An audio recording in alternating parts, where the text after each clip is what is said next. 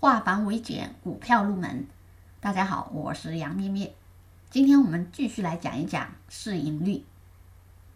为反映不同市场或不同行业股票的价格水平，也可以计算出每个市场的整体市盈率，或不同行业上市公司的平均市盈率。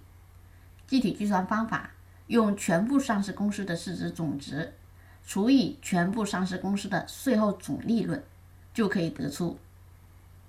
那么，影响一个市场整体市盈率的水平因素有很多，最主要的有两个。该市场所属地区的经济发展潜力和市场利率水平。一般来讲，新兴市场中的上市公司普遍有较好的发展潜力，利润率增长比较高，因此新兴市场的整体市盈率会比成熟市场要高一些。像欧美发达国家的股市，市盈率一般维持在十五倍左右。亚洲一些发展中国家，股市正常情况下。市盈率在三十倍左右。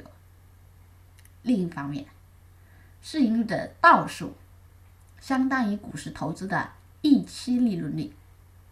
由于社会资金追求平均利润率的作用，一国证券市场的合理市盈率水平也与它的市场利率水平有倒数关系。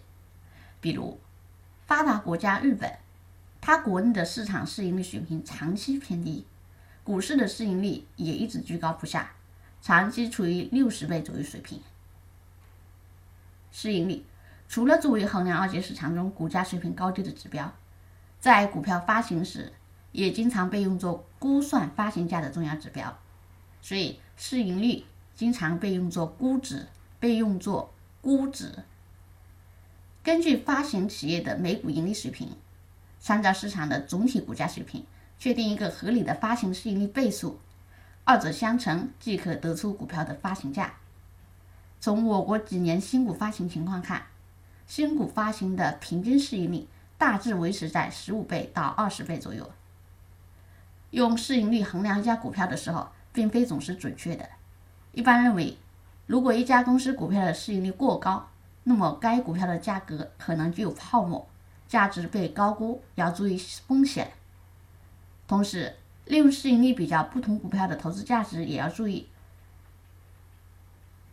这些股票必须属于同一个行业，因此有时公司的每股收益比较接近，相互比较才会有效。